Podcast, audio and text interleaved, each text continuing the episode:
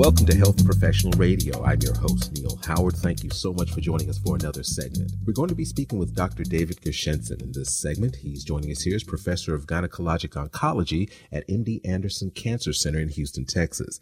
He's going to discuss ovarian cancer and a rare form called low grade serous ovarian cancer, or LGSOC. Uh, when a woman's diagnosed with LGSOC, it's often the first case that their doctor has seen. Now, this form of ovarian cancer, which affects younger women who may be young moms or never got a chance to have children, is often labeled as a very tricky opponent. Welcome to Health Professional Radio, Dr. Gershenson. Well, thanks for having me, Neil. It's a pleasure to be with you this morning. Low grade serous ovarian cancer, LGSOC. Why is it so hard to diagnose? Well, all all types of ovarian cancer are really similar in that they are very difficult to diagnose. There is no effective screening for any type of ovarian cancer, mm. including low-grade serous ovarian cancer. So we have to rely on uh, the symptoms that may occur uh, that women uh, need to pay attention to. Are these symptoms uh, common throughout ovarian cancer diagnoses, or are there some very specifics with this particular one? There aren't really any specifics for low grade serous carcinoma. Again, it's like all of the other epithelial ovarian cancers. So, uh, bloating may occur, uh, early satiety, which means, means getting full early when you're eating. Abdominal or pelvic discomfort or pain is very common and then urinary frequency and constipation may occur. Mm-hmm. And you know, it's it's it's a lot of common sense, and so it's persistence of the symptoms. Uh, you know, we all have occasional bloating. We all may have uh, very commonly constipation, but it's persistence of the symptoms for you know a few weeks mm-hmm. that should trigger uh, and and raise a red flag for a woman to uh, seek care.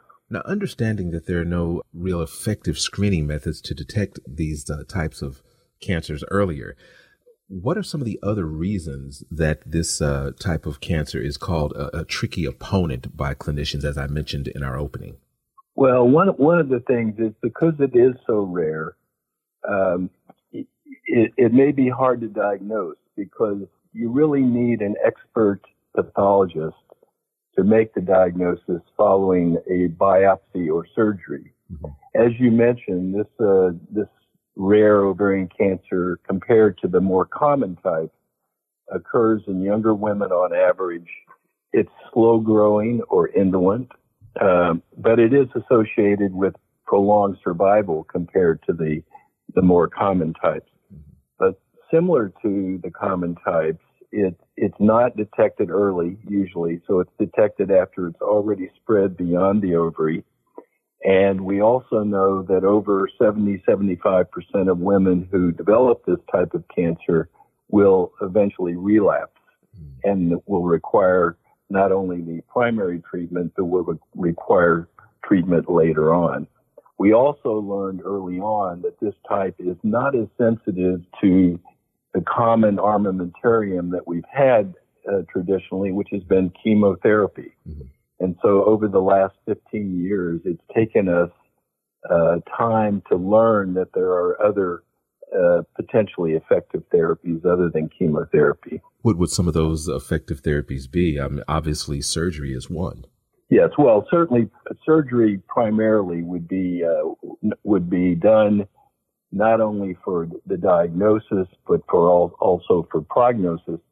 Uh, I'll make the point that if a woman has a suspected ovarian cancer of any type based on, uh, you know, preoperative testing or symptoms, it's very important to consider having surgery performed by a gynecologic oncologist and not just by an obstetrician gynecologist because gynecologic oncologists are trained in the very uh, sophisticated surgical procedures that are associated with the treatment of ovarian cancer.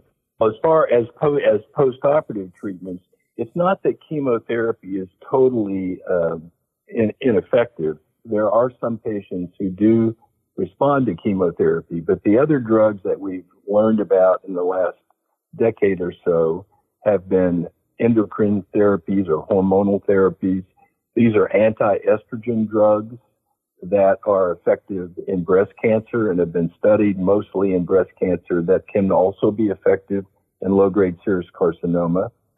Avastin or bevacizumab is a second uh, drug. This is an what's called an anti-angiogenic drug that attacks not only the tumor cells but the blood supply to the tumor cells. That's a drug that may be effective. And then there have been drugs that have been developed called targeted therapies, mm-hmm. which means that they target a specific uh, pathway or molecular aberration or gene mutation in the low grade serous carcinoma. So we've, over the last few years, we've been able to um, increase active agents for this rare uh, ovarian cancer subtype. World Ovarian Cancer Day just happened to fall on Mother's Day this year. It highlighted that many women that are diagnosed with this type of cancer can no longer have kids or, or complete their families if they've uh, had children prior to their diagnosis. Talk about infertility after this type of uh, cancer, and is that the case with most types of ovarian cancer and treatments? It is the it is the case with most types of what we call epithelial ovarian cancer. There are a couple of other rare subtypes, malignant germ cell tumors and also sex cord stromal tumors, where the tumor is usually confined to one ovary, and so if it affects a young patient, it's it's many times very possible to preserve fertility. Low grade serous carcinoma, because it's one of the epithelial types, again, is usually diagnosed in stage two, three, or four. And the opportunity for uh, preservation of fertility is not there for most patients, but there are selected patients for whom we have been able to preserve uh, a normal uterus and either part of an ovary or one ovary with removal of the other. So there are selected patients for whom you can you can preserve fertility, but it's not the majority, unfortunately. What about ethnicity? Are there any uh, ethnic factors involved when diagnoses uh, are expected for this type of cancer? That's a great question. Um, in our experience, and we've done, we have a large database for this rare ovarian cancer subtype and have done a, a number of large scale studies.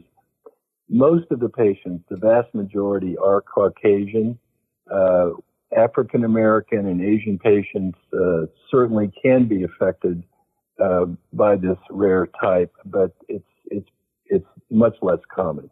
What questions should a woman be asking her physician, and what questions or um, I guess steps can a physician make to better educate themselves about LGSOC? So if a woman presents to her physician, regardless of the specialty or whatever, and she is complaining of some of these persistent symptoms I mentioned, bloating, early satiety, abdominal discomfort for a period of time. The key tests uh, that would be uh, indicated would be a CA125, which is a blood test. It's a tumor marker. And the other test to start out with would be a, a pelvic ultrasound, uh, which gives you a good imaging uh, uh, diagnosis of the ovaries. So that would be certainly one thing in terms of just uh, making a diagnosis or a suspicion of an ovarian malignancy. Secondly, if a woman has a suspected ovarian malignancy, uh, again, the, usually the first step is going to be surgery. And as I mentioned, seeking out a gynecologic oncologist is very important.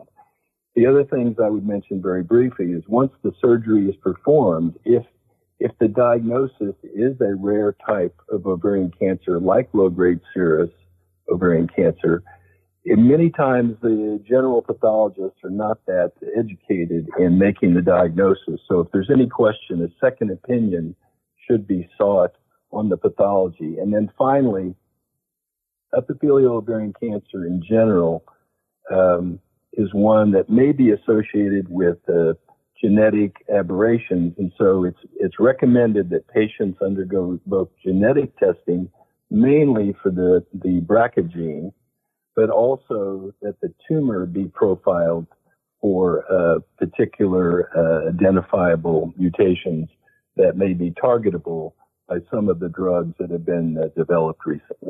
Well, Doctor, I appreciate your time this morning here on Health Professional Radio. Lots of great information. Thank you so much.